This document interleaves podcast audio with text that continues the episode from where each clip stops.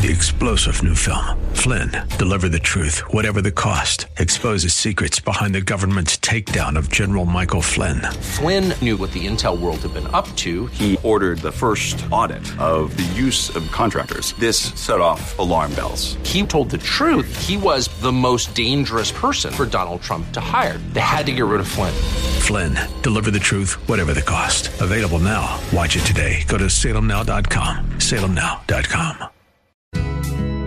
This is Cornerstone Connection, the radio ministry of Pastor Gary Hamrick of Cornerstone Chapel in Leesburg, Virginia.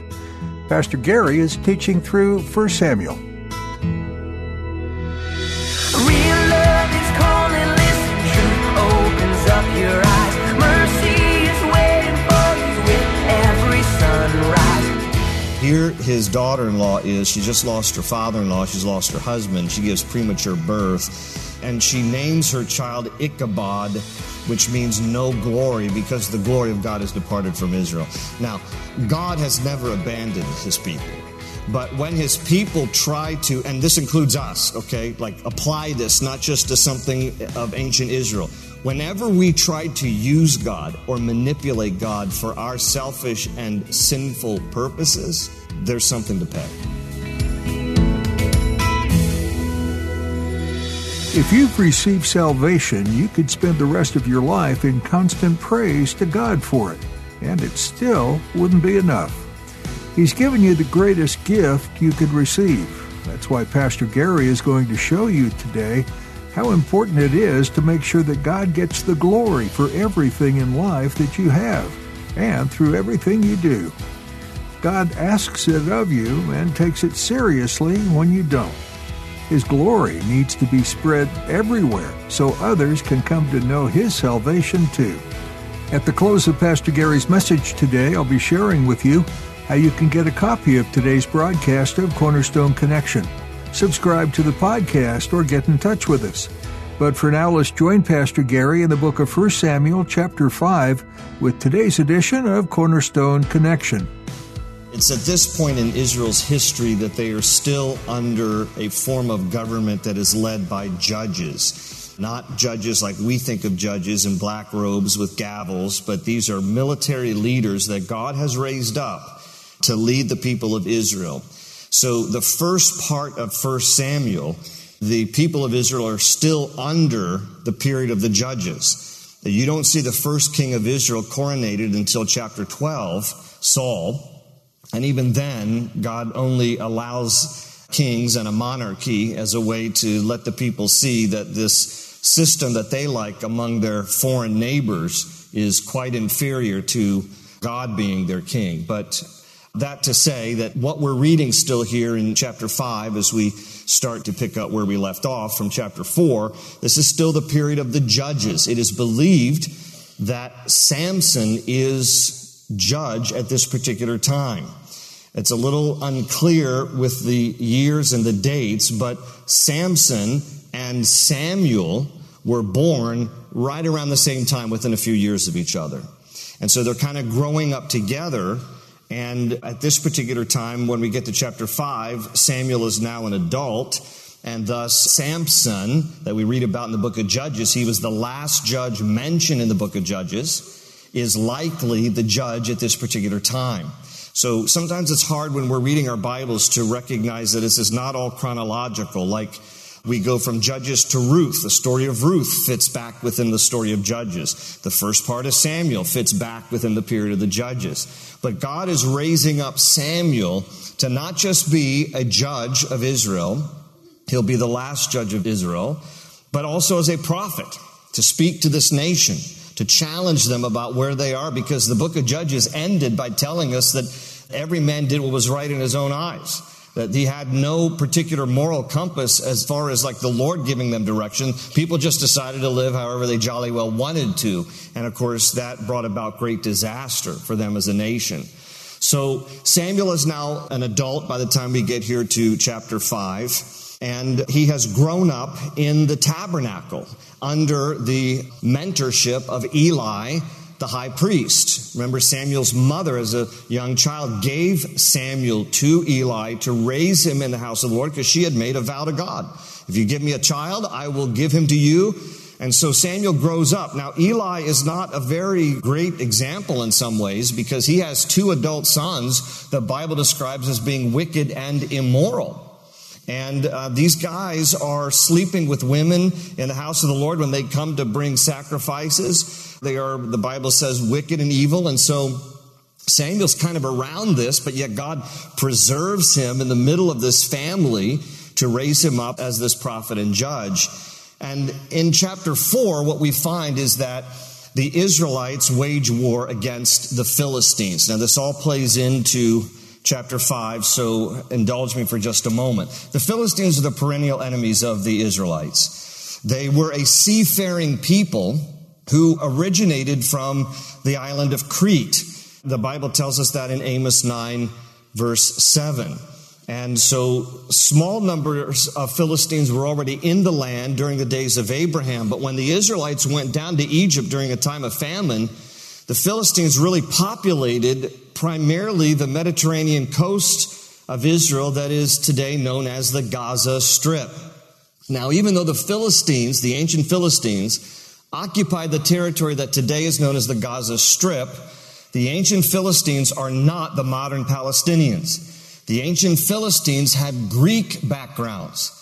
The modern Palestinians have Arab backgrounds. So these are two different people, and the Philistine people no longer exist. But back in the day, the Philistines were different from the other enemies of Israel, like the Amorites and the Moabites, in that the Philistines had advanced military capabilities. One of the things that the Philistines had that was the first documented people group within Israel to have was iron. And they fashioned iron to their advantage in military warfare. Because of iron, they had helmets, they had shields, they have this Greek military equipment that they had really brought with them and then developed. They even had chainmail armor, they had swords and spears, so they were a formidable foe. And they were constantly attacking Israel or Israel defending themselves against the Philistines. And so what you find happening in chapter 4 is that here's this conflict between the Philistines and the Israelites. And the Israelites were all full of themselves, thinking, well, you know, we're the nation, we're, you know, God is the God of Abraham, Isaac, and Jacob. And so they got sloppy. They didn't realize that it's actually how they lived that won or lost God's favor not just because they had the name Israel as part of their national identity. And so they lost. They lost severely in this first round of war with the Philistines. 4,000 soldiers, Israelite soldiers, died. They regroup in chapter 4, and what they decide is what we need to do. The reason we lost is because we don't have God on our side. We need Him as like a lucky charm and because that's magically delicious. And so uh, they said, here's what we need to do. We need to go get the Ark of the Covenant, which they have now idolized as some kind of a magic box. And just to kind of, again, remind us of what we're talking about, the Ark of the Covenant was a box that was about three and three quarters feet by two and a quarter feet by two and a quarter feet. That was the dimension of this box. The lid was made of solid gold with gold cherubim or angels on top. You can see there their wings were outstretched, pointing towards each other. And it was made of acacia wood and it was overlaid with gold on the inside and on the outside.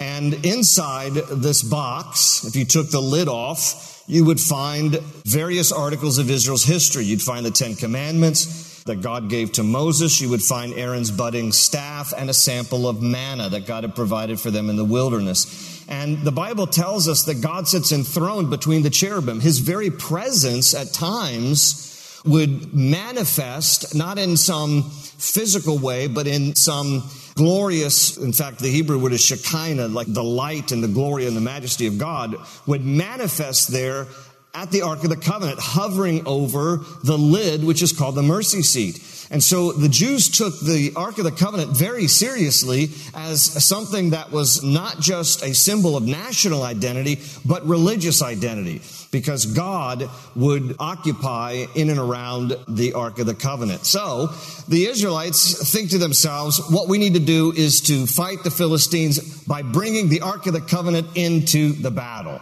So they go back, they fetch the Ark of the Covenant from Shiloh, they bring it to where they are at Ebenezer, and, um, and they wage war again with the Philistines because they think now we got God on our side, you know, God in a box, our lucky charm. Well, the second defeat, the second round is worse than the first. 30,000 Israelites die. And among the Israelites who die are Eli's wicked sons, Hophni and Phinehas. The Bible says in chapter 4, verse 4, that Hophni and Phinehas, because they were also priests, they were descendants of their father, who was the high priest, the priests were the ones who carried the Ark of the Covenant. Hophni and Phineas were carrying the Ark of the Covenant into battle. You talk about a setup for failure. You have wicked, immoral guys leading God into battle. And God's like, I'm having nothing to do with this. And so he vacates, and 30,000 Israelites die, and among them, Hophni and Phinehas, the sons of Eli the high priest. So at the end of chapter 4, it tells us a messenger goes to Eli the high priest and announces that not only has his sons died, Hophni and Phinehas, but secondly, the Ark of the Covenant has been captured by the Philistines. The Philistines capture this. They take this with them as their own like trophy. And the wife of Phinehas, now a widow, the daughter-in-law of Eli the high priest, she goes into premature labor because when Eli hears this news that not only his sons have died, but the Philistines have captured the Ark of the Covenant, he goes into some kind of a medical issue, probably a, a massive heart attack. He dies. So here his daughter in law is, she just lost her father in law, she's lost her husband, she gives premature birth, and she names her child Ichabod, which means no glory because the glory of God has departed from Israel. Now, God has never abandoned his people. But when his people try to, and this includes us, okay, like apply this not just to something of ancient Israel. Whenever we try to use God or manipulate God for our selfish and sinful purposes, there's something to pay. I mean, there's just a price to pay. And so now that's where we are here into chapter 5. And the Ark of the Covenant is now in the hands of the Philistines. The Philistines have captured it. And if you look here at chapter 5, verse 1, it says, Then the Philistines took the ark of God and brought it from Ebenezer, that's the town that, that, where this war was waged, and they bring it to Ashdod. Now, Ashdod is about 35 miles from Ebenezer. Now they've moved it from the hill area, which is where Ebenezer was, down to the Mediterranean coast. This is where Ashdod is. And verse 2 says, And when the Philistines took the ark of God, they brought it into the house of Dagon and set it by Dagon. Okay, pause. Who in the world or what in the world is Dagon? Well, Dagon was a god of the Philistines. They had their own temple to a false god, and his name was Dagon. And, you know, archaeologists have uncovered images and sculptures to Dagon. So now we know what Dagon looked like. He was half man and half fish. He was the god of the Philistines. He's, he's like a, a merman. You heard of mermaids? This is a merman. So this bottom half was a fish. His top half, he had a head and arms and hands of a man. And the Philistines take the Ark of the Covenant like a trophy. They take it into their temple to Dagon and they put it there to him. They're like, we're bringing you spoils, oh great Dagon, and we're bringing them into the temple here to worship you and to honor you, like a trophy. Okay, so read on.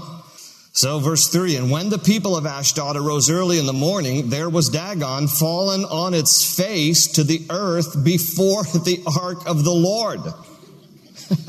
I suppose God had something to do with that, right? It's just like, do you really think that uh, my presence is going to be polluted by this fish man? No. Dink. And then God just like, dink, you know, and so Dagon falls over and they took Dagon and set it in its place again. You know, it's a really sad thing when you have to put your God on a pedestal and glue him with a hot gun. But that's what they have to do here. Verse 4 And when they arose early the next morning, there was Dagon fallen on its face to the ground before the ark of the Lord. The head of Dagon and both the palms of its hands were broken off on the threshold. Only Dagon's torso was left of it. Therefore, neither the priests of Dagon nor any who come into Dagon's house tread on the threshold of Dagon in Ashdod to this day. Like all of a sudden the threshold becomes sacred because the man fish's head and hands fell on the threshold. They're not getting the bigger issue here, right? But this is what happens. Day one, they put the Ark of the Covenant in there. Dagon falls over. They put him back up. You know, all the king's horses, all the king's men, they gather together, try to put Dagon back together again. The next day, same thing. They walk in. He's down on the ground, broken in pieces. And they're like, Dagon. You know, they're like, they're like, something fishy's going on here. Okay, those are the only two jokes I have. All right. Like, Dagon, something fishy's going on here. And so, they realize that the power of God is here. Because, see, here's what God is doing for the sake of the Philistines. They think, you see, they think that it's by their power and their might that they've conquered the Israelites and they've captured the spoils, the great trophy. And God is wanting them to know you didn't win because of your own strength. You won because I've allowed you in this process of disciplining my own people. And so your God is inferior to me. And therefore, every morning when they would get up, God was sending them a signal. Your God is inferior. He's bowing down to me. And so when they begin to realize this, look what happens. It gets worse. Verse 6 But the hand of the Lord was heavy on the people of Ashdod, and he ravaged them and struck them with tumors, both Ashdod and its territory. Now, in your Bibles, the word tumors has a footnote like mine does. And I will tell you that when you look at different English translations of this word, and the Hebrew word is ophel, that in almost every English translation it says tumors. Some translations, a few of them say boils. Okay. But what kind of tumors were these? Now, the one version that helps us to actually know what it is is the King James Version. Now I'm reading from New King James, so it translates tumors, but in the original King James, the word here instead of tumors is emrods. E M R O D S. Emrods. Now again, the Hebrew word is ophel. Ophel in Hebrew is from a root word that means to swell. All right? Is this making sense yet? Do I have to get specific? If you just say emrods over and over again, what does it start to sound like?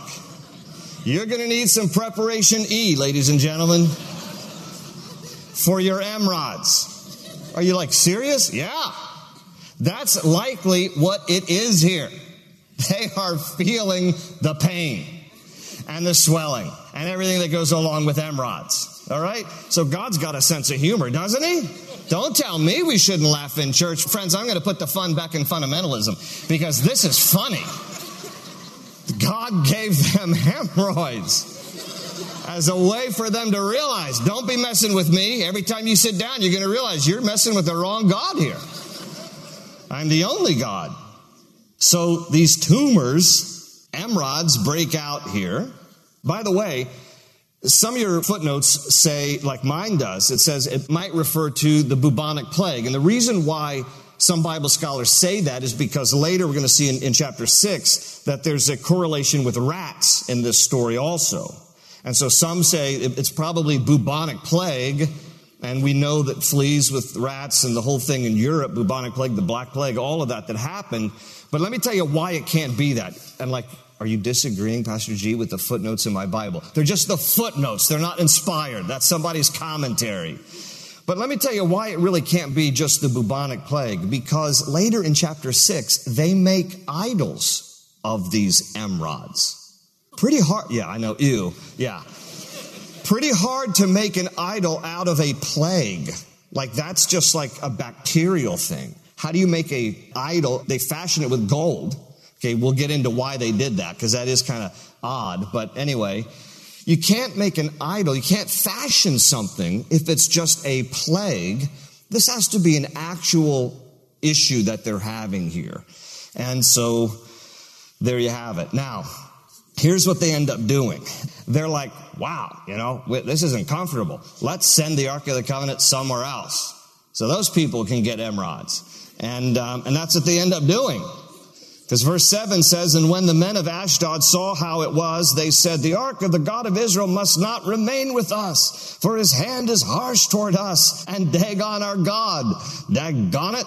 Therefore, verse 8, they sent and gathered to themselves all the lords of the Philistines and said, What shall we do with the ark of the God of Israel? So they're beginning to recognize, you know, like God's up to something. This is his ark. This is something the Israelites have as part of their worship, you know, the part of the articles of the, of the tabernacle at the time.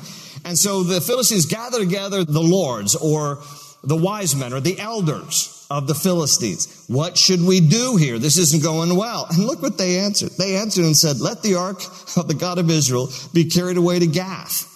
All right. Now, Gath is another Philistine city. They're just like, let's just move it to another town.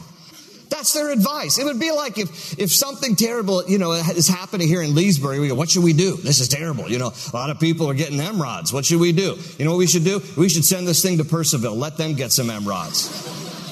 That's what they're doing here. They're not really resolving anything. They're just like, let's just get, get it to another town. Let's not tell them, you know, don't tell what's going on here. And so they carried the ark of the God of Israel away. And so it was that after they had carried it away, that the hand of the Lord was against the city, now Gath, with a very great destruction, and he struck the men of the city, both small and great, and tumors broke out on them. So they got the emerods too.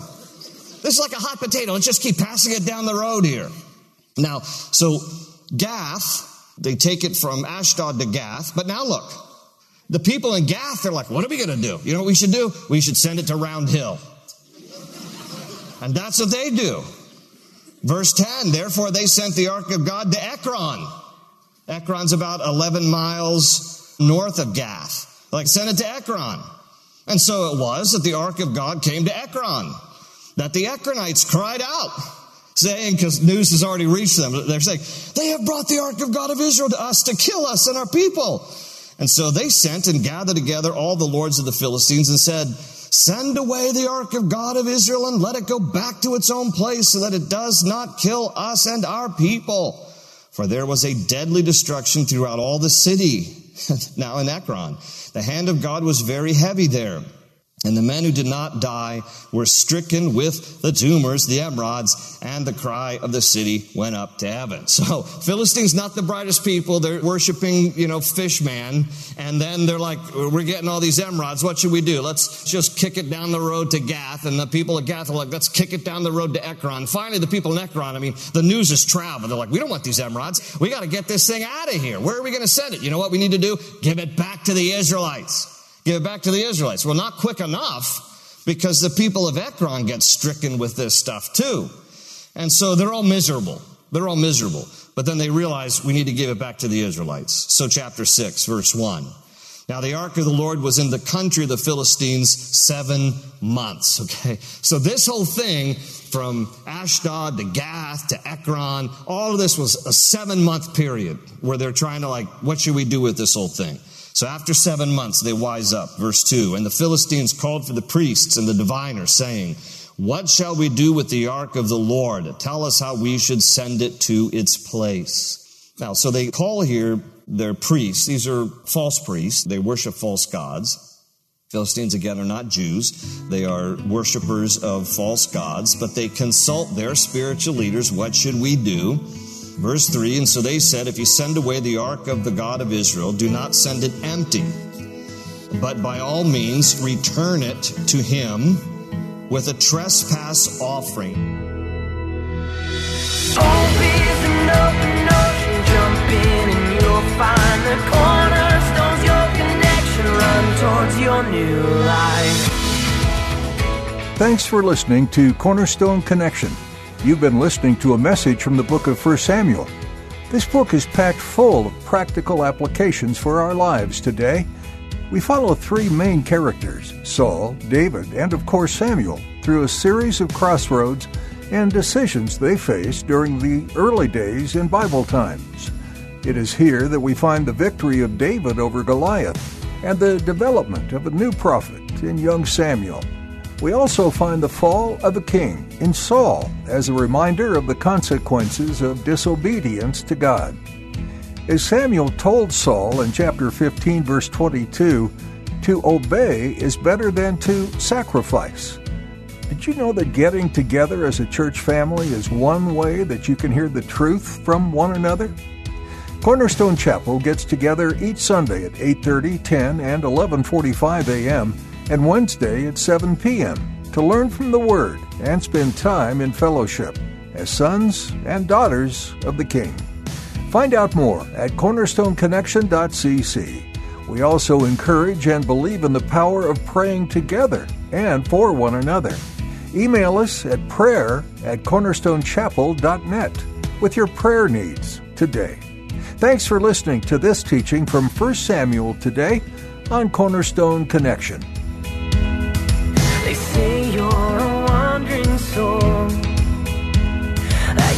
Got no place to go, but still you know, still you know. you're not alone.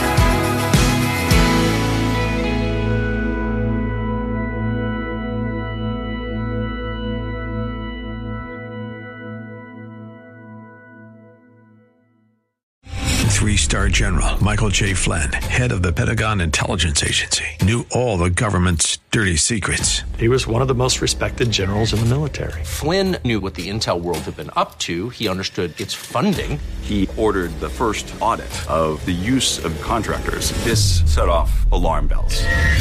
The explosive new documentary, Flynn, Deliver the Truth, Whatever the Cost, uncovers the facts behind this scandal. Flynn told the truth. He was the most dangerous person for Donald Trump to hire. I find out the worst enemy that I'm going to face in my life is right here in America. They took my assessment and they wanted me to change it. And I was like, I'm not changing it. They had to get rid of Flynn. With in depth interviews, archival footage, and never before seen personal records of the man behind the headlines. I just felt like I was drowning. Flynn, Deliver the Truth, Whatever the Cost. Available now. Watch it today. Go to salemnow.com. Salemnow.com.